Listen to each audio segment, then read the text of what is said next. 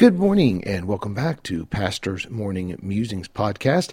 I want to say happy Resurrection Sunday to you this morning. Uh, he is for sure risen and at the right hand of glory in heaven, making intercession for us today. And so, a very exciting day for us as Christians to reflect back on the work our Christ did for us at the cross at Calvary. Today, I want to be in Luke chapter number 24, and I'll begin reading in verse number 1. Now, upon the first day of the week, very early in the morning, they came into the sepulchre, bringing the spices which they had prepared, and certain others with them. And they found the stone rolled away from the sepulchre. They entered in, and found not the body of Jesus. And it came to pass, as they were much perplexed thereabout, behold, two men stood by them in shining garments. And as they were afraid, and bowed down their faces to the earth, they said unto them, Why seek ye the living among the dead? He is not here, but is risen. Remember how he spake unto you when he was yet in Galilee, saying, The Son of Man must be delivered into the hands of sinful men, and be crucified, and the third day rise again? And they remembered his words, and returned from the sepulchre, and told all these things unto the eleven, and all the rest.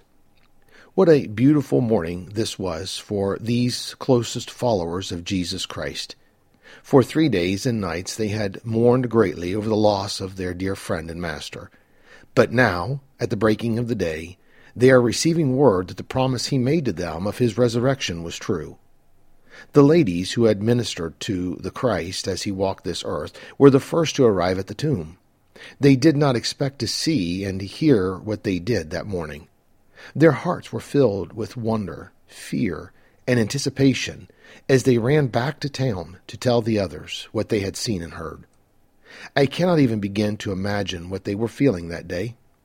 We have the full story told to us in the harmony of the Gospels, and we look back on the account. But these dear followers of Christ were living in that moment, not knowing for sure what was really taking place or what would happen next. I have been looking forward to Resurrection Sunday this year, unlike any in the past. I'm not sure why, but the whole season has been a blessing and an anticipation for me. Unlike these dear folks who were at that true resurrection morning, I have full knowledge that my Lord defeated death and hell and is truly risen from the dead. Today I simply celebrate what has already been done many years before that secured my eternal destiny. I now, like these dear folks of the past, look forward with great anticipation and wonder to the promised day that my Lord will return on the cloud to assemble his followers and unite us around his throne for all of eternity.